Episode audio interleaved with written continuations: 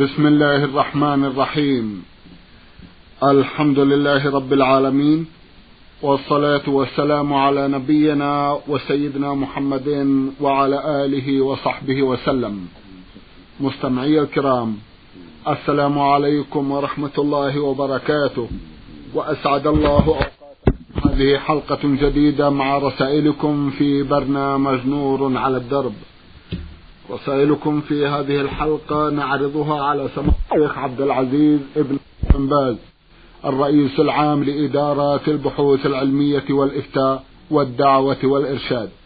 مع مطلع هذه الحلقة نرحب بسماحة الشيخ ونشكر له تفضله بإجابة السادة المستمعين فأهلا وسهلا بالشيخ عبد العزيز.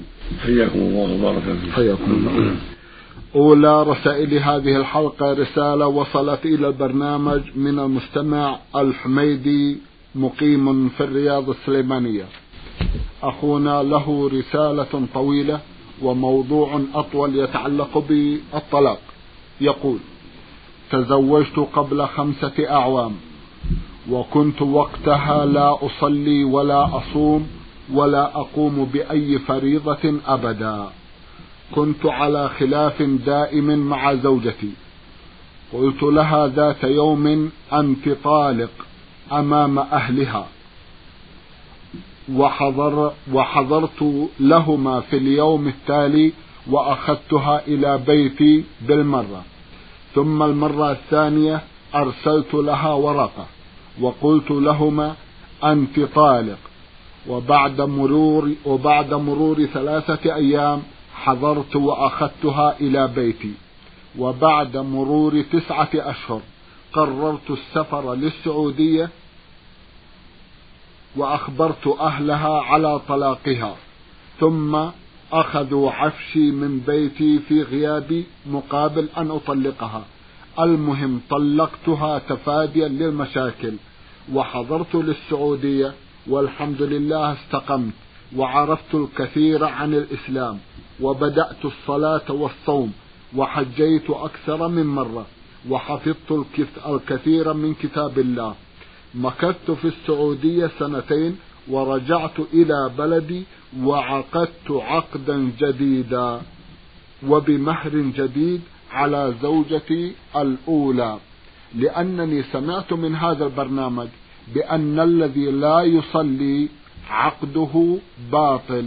لذا قلت بأن زواجي من أوله باطل ولذلك عقدت عليها من جديد.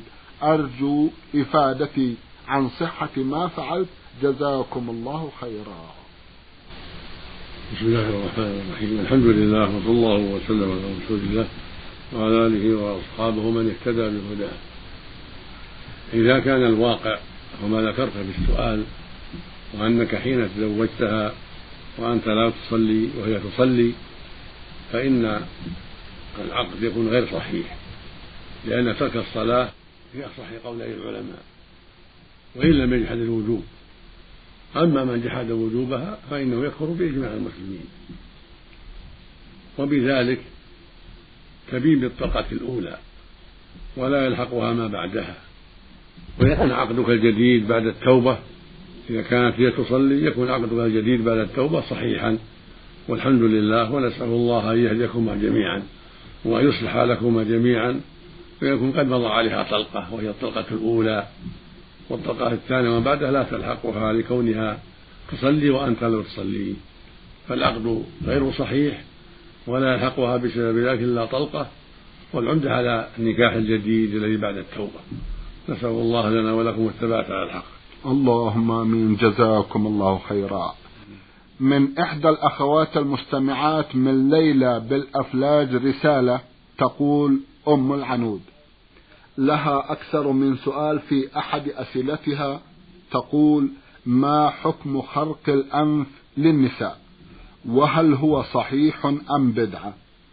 وهل التي لم تفعل هذا تكون آثمة نرجو أن توضحوا لنا الحكم. جزاكم الله خيرا. لا نعلم فيه بأسا بل هذا من الحلي التي يستعملها النساء خرق الأنف والأذن. هذا من مما يفعله النساء لاتخاذ الحلي. فلا حرج فيه إن شاء الله وليس بواجب. نعم. جزاكم الله خيرا. تقول إنني في شهر رمضان استفرغت عشرة أيام ولم أفطر. هل علي القضاء أم لا؟ جزاكم الله خيرا. إن كان الاستفراغ اختيارك فعليك القضاء. كقول النبي صلى الله عليه وسلم من ذرعه القي فلا قضاء عليه ومن استقاء فعليه القضاء. أما إذا كان غلبك ولم تختاري ذلك ولكن غلبك وخرج بغير اختيارك فليس عليك القضاء. لهذا الحديث المذكور.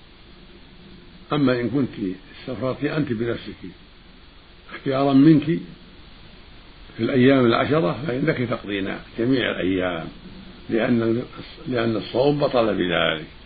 نعم. جزاكم الله خيرا. لها سؤال تقول هل الكحل وقص الأظافر جائز في نهار رمضان أم لا؟ قص الأظافر جائز لا شك في رمضان وفي غيره. كذلك نتف الإرض وحلق العانة. كله مشروع في رمضان وفي غيره. أما الكحل فبعض أهل العلم كره ذلك في النهار لأنه قد ينساب إلى الحلق. والصحيح أنه لا يضر الصيام الكحل في النهار لكن تركه وفعله بالليل يكون أحسن وأبعد عن الشبهة. وإلا فالصواب أنه الكحل في رمضان لا يبطل الصوم نعم. جزاكم الله خيرا من المستمع إسماعيل محمد موسى مقيم في مكة المكرمة. رسالة يقول فيها لنا في السودان أدوات تؤجر للمناسبات كمكبرات الصوت والكراسي والصيوانات ومفارش وكوش لجلوس العروسين يوم الزفاف. علما بأن هذه الأشياء أحيانا تؤجر للمآتم والندوات الدينية والثقافية فهل هذا يجوز أم لا جزاكم الله خيرا أيد. لنا بالسودان أدوات تؤجر للمناسبات كمكبرات الصوت وكراسي وصوانات مظلات ومفارش وكوش لجلوس العروسين يوم الزفاف علما بأن هذه الأشياء أحيانا تؤجر للمآتم والندوات الدينية والثقافية فهل هذا يجوز أم لا؟ جزاكم الله خيرا. تأجيرها في المناسبات المباحة والمشروعة لا بأس بذلك.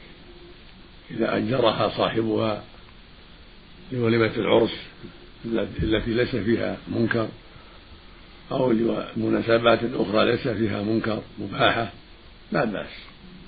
أما تأجيرها على قوم يفعلون فيها المنكر من إيجاد المآتم التي تعتبر بدعة كإيجاد الوليمة من أهل الميت إذا مات الميت هذا بدعة. ومن عمل الجاهلية. يكونوا يقيمون وليمة لموت ميتهم هذا من البدع ومن أمر الجاهلية. يقول جرير بن عبد الله البجلي رضي الله عنه كنا نعد الاجتماع إلى أهل الميت وصنعة الطعام بعد الدفن من النياحة.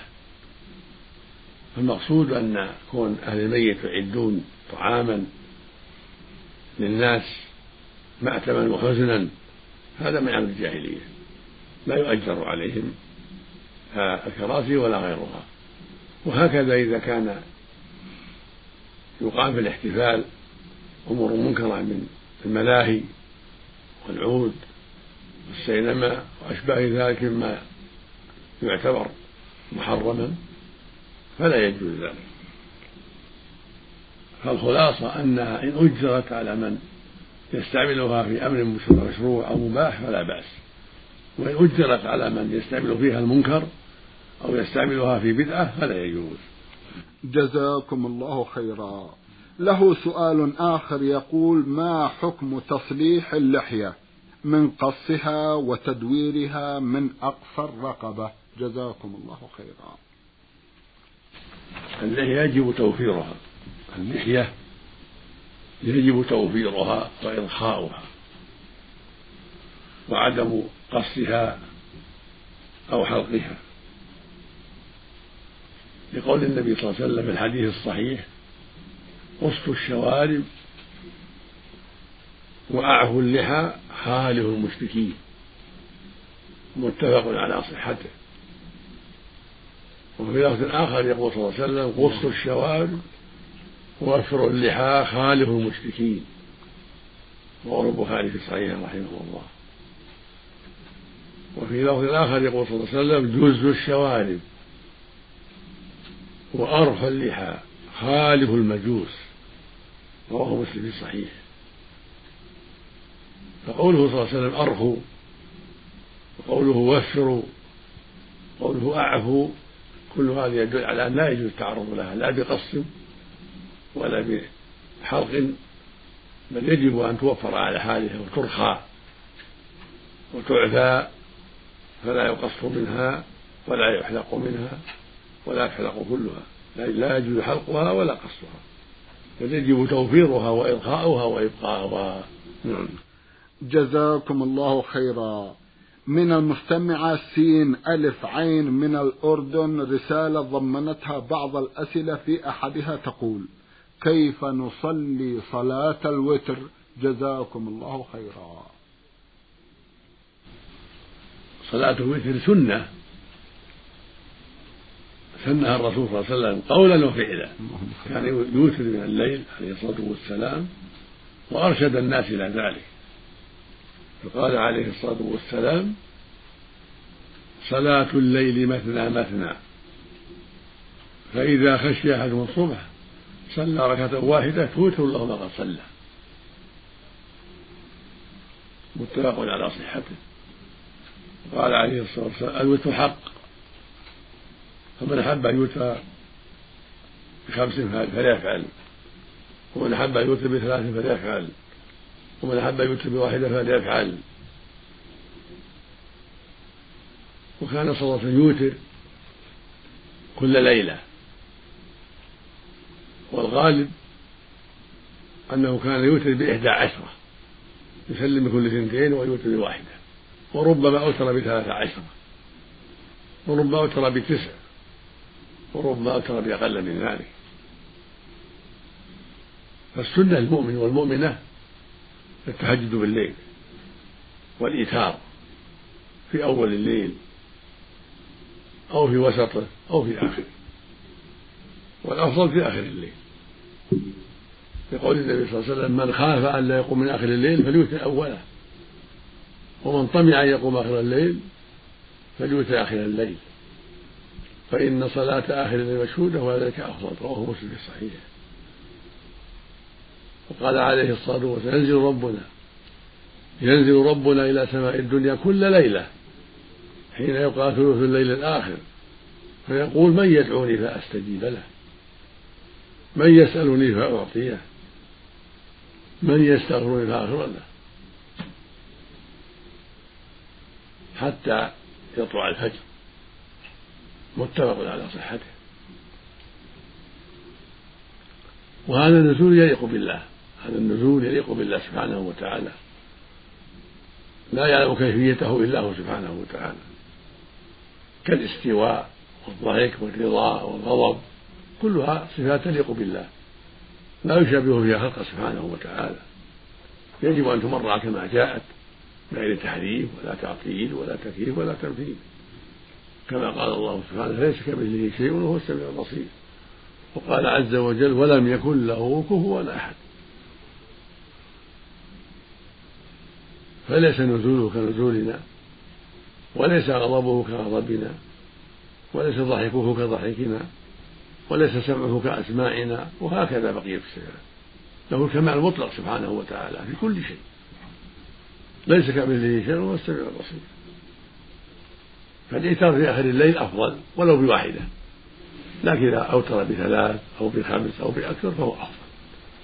يسلم من كل اثنتين ثم يوتر بواحدة. وإن أوتر في أول الليل قبل أن ينام فلا بأس إذا كان يخشى أن لا يقوم. أو أو في وسط الليل كله حسن. لكن أفضل لكن أفضل ذلك آخر الليل في الثلث الأخير هذا هو أفضل نعم. جزاكم الله خيرا. تقول هل يجوز أن أصلي وأنا متطيبة بالطيب؟ جزاكم الله خيرا. نعم. الصلاة بالطيب لا بأس بها بل الطيب مشروع للمؤمن والمؤمنة. لكن المؤمنة طيب في بيتها. المؤمنة طيب في بيتها وعند زوجها وليس لها التطيب عند الخروج إلى الأسواق ولا إلى المساجد. أما المؤمن فيتطيب في بيته وفي أسواقه وفي المسجد مما مطلوب وهو من سنة المرسلين. فإذا صلت المرأة في بيتها بالطيبة من عندها العود أو الورد أو العنبر ونحو ذلك كله طيب. لا شيء في ذلك ولا حرج في ذلك بل هو مطلوب. لكن لا تخرج بالطيب الذي يجد الناس رائحته لا تخرج إلى الأسواق ولا إلى المساجد لأن الرسول نهى عن هذا عليه الصلاة والسلام. نعم. جزاكم الله خيرا. نعم. من المستمع خالد إبراهيم من مكة المكرمة رسالة وضمنها بعض الأسئلة. في أحدها يقول نرجو من سماحتكم أن تفسروا قوله تعالى وإن منكم إلا واردها كان على ربك حتما مقضيا. لأن بعض الناس يسيئون فهمها فيعتقدون أن الناس كلهم سوف يدخلون النار وكلهم سوف يحاسب بعمله فإن شاء الله أخرج من يشاء ويبقي من يشاء. جزاكم الله خيرا. هذه الآية الكريمة فسرها النبي صلى الله عليه وسلم وهي قوله عز وجل وإن منكم إلا واردها يعني النار. كان على ربك حتما مقضيا ثم ننجي الذين اتقوا ونذر الظالمين فيها جثيا فسرها النبي بأن الورود المرور والعرض هذا هو الورود. يعني مرور المسلمين عليها إلى الجنة ولا يضرهم ذلك منهم من يمر كلح البصر ومنهم من يمر كالبرق ومنهم من يمر كالريح ومنهم من يمر كأجاوي الخيل والركاب تجري بهم أعمالهم ولا يدخلون النار المؤمن لا يدخل النار. بل يمر مرور لا يضره ذلك. فالصراط جسر على متن جهنم يمر عليه الناس. وقد يسقط بعض الناس لشدة معاصيه وكثرة معاصيه فيعاقب بقدر معاصيه. ثم يخرجه الله من النار إذا كان موحدا مؤمنا.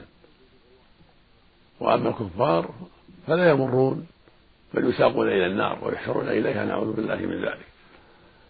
لكن بعض العصاة الذين لم يعفو الله عنهم قد يسقط بمعاصيه التي مات عليها لم يتب كالزنا وشرب المسكر وعقول الوالدين وأكل الربا وأشباه ذلك من المعاصي كبيرة.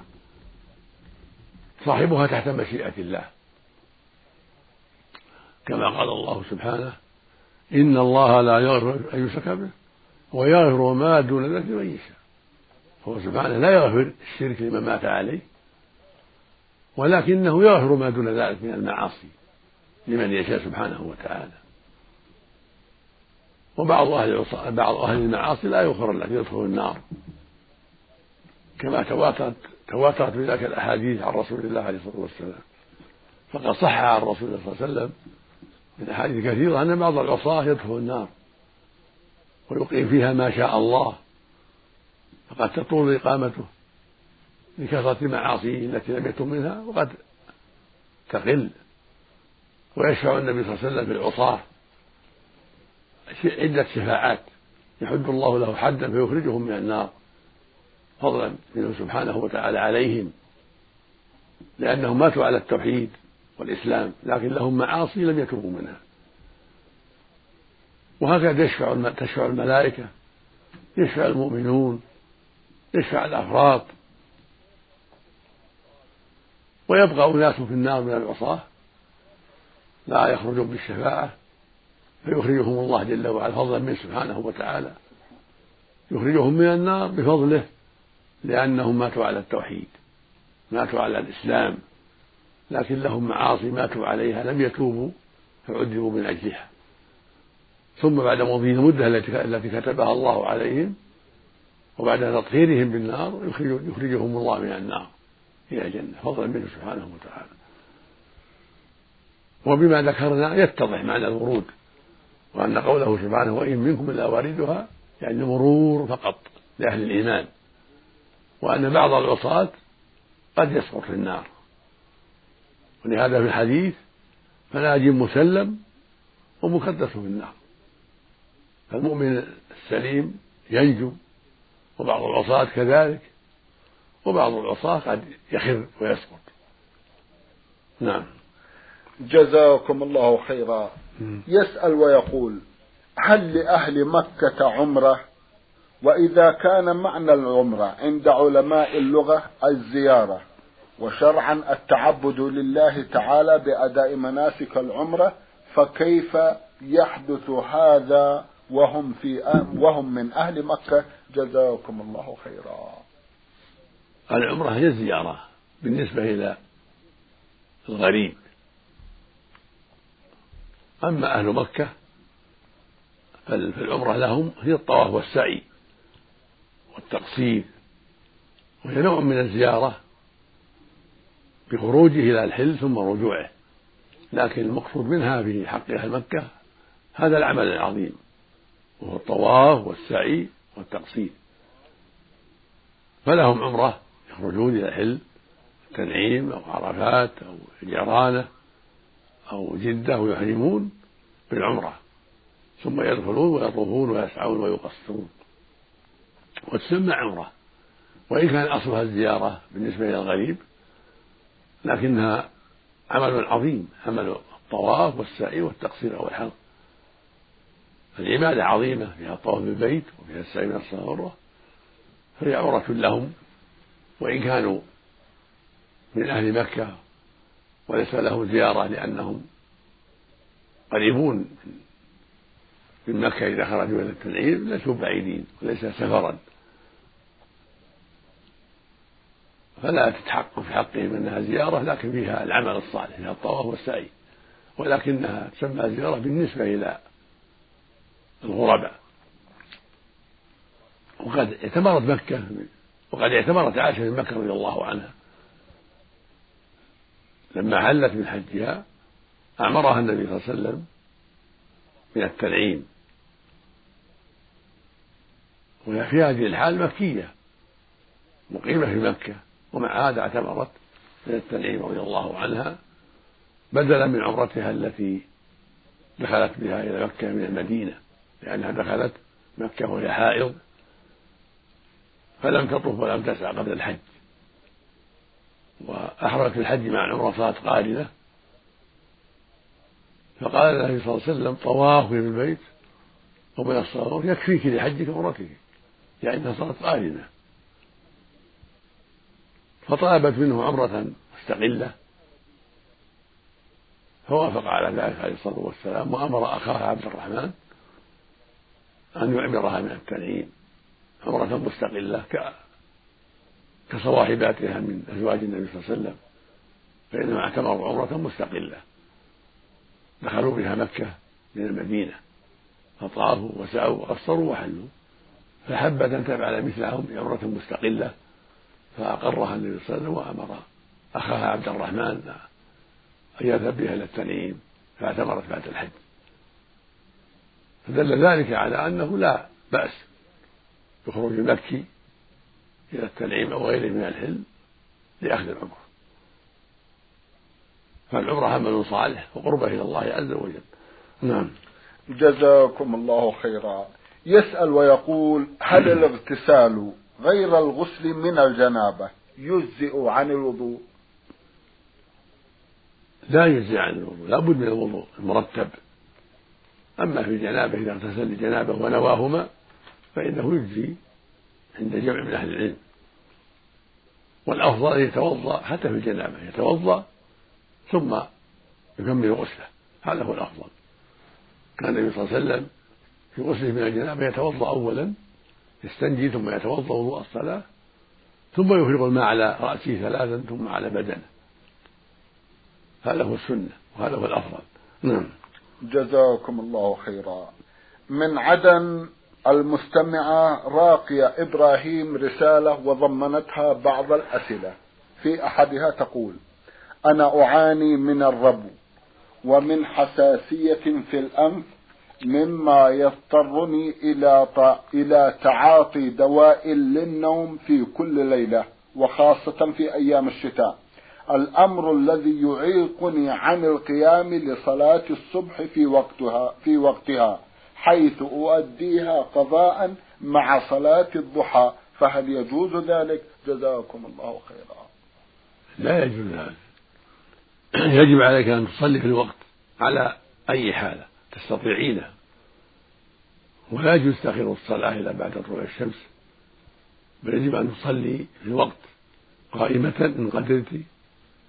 فإن عجزت صلي قاعدة فإن عجزت تصلين على جنب. فإن عجزت فصلي مستلقية هكذا يجب على المؤمن والمؤمنة عند وجود المرض. قد اشتكى عمران بن حسين رضي الله عنه عنهما إلى النبي صلى الله عليه وسلم. مرضا يجده. فقال له النبي صلى الله عليه وسلم صل قائما. فإن لم تستطع فقاعدا.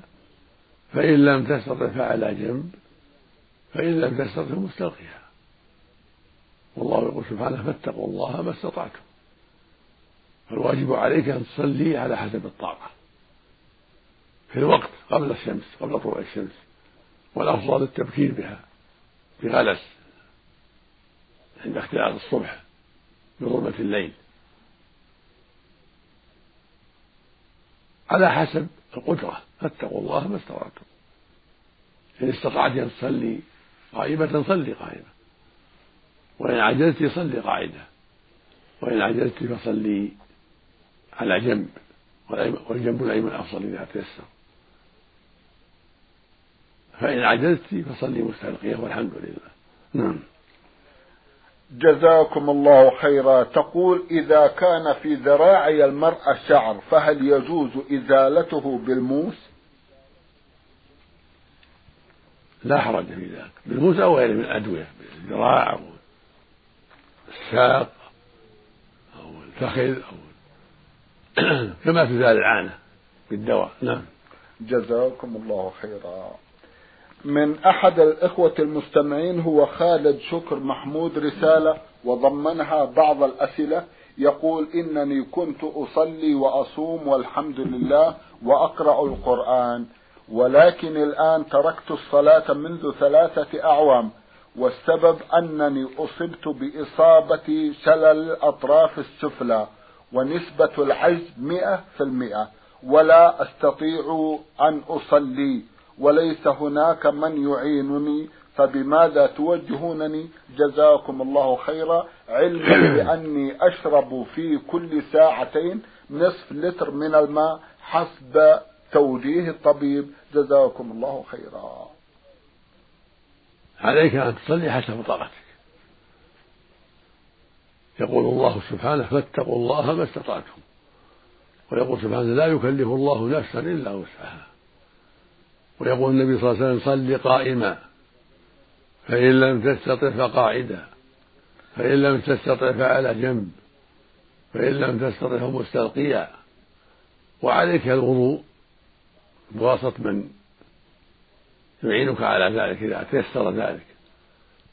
فإن عجزت عن الماء فالتيمم. فإذا كانت يداك لا تستطيع بهما التيمم فعليك أن تستعين بغيرك من زوجة أو غيرها حتى توضئك بالماء إن تيسر وإلا فالتيمم. بالتراب تمسح وجهك وكفيك تمسح وجهك وكفيك بالتراب بالنية عنك تأمرها بذلك. أنت تنوي وهي تفعل. أو خادم أو ولد أو أخ. تستعين بمن يتيسر من الناس. حتى يقرب لك الماء إن استطعت الماء فإن لم تستطع فالتيمم. أما الخارج من السبيلين فيزال بالاستجمار إن تيسر بالماء تزيله بالماء فإن لم يتيسر فبالاستجمار بالحجارة أو باللبن أو بالمناديل. تزيل الأذى من الدبر ومن الذكر بالمنديل أو بالحجر أو نحوهما ثلاث مرات كرر ثلاث مرات أو أكثر حتى يزول الأثر. حتى يزول أثر الغائط وأثر البول ثلاث مرات أو أكثر. جزاكم الله نعم. جزاكم الله خيرا. سماحة الشيخ في ختام هذا اللقاء أتوجه لكم بالشكر الجزيل بعد شكر الله سبحانه وتعالى على تفضلكم بإجابة السادة المستمعين وآمل أن يتجدد اللقاء وأنتم على خير. نرجو ذلك. اللهم آمين. مستمعي الكرام كان لقاؤنا في هذه الحلقة مع سماحة الشيخ عبد العزيز ابن عبد الله بن باز. الرئيس العام لإدارات البحوث العلمية والإفتاء والدعوة والإرشاد. شكرا لسماحته. وأنتم يا مستمعي الكرام شكرا لحسن متابعتكم. وإلى الملتقى. وسلام الله عليكم ورحمته وبركاته.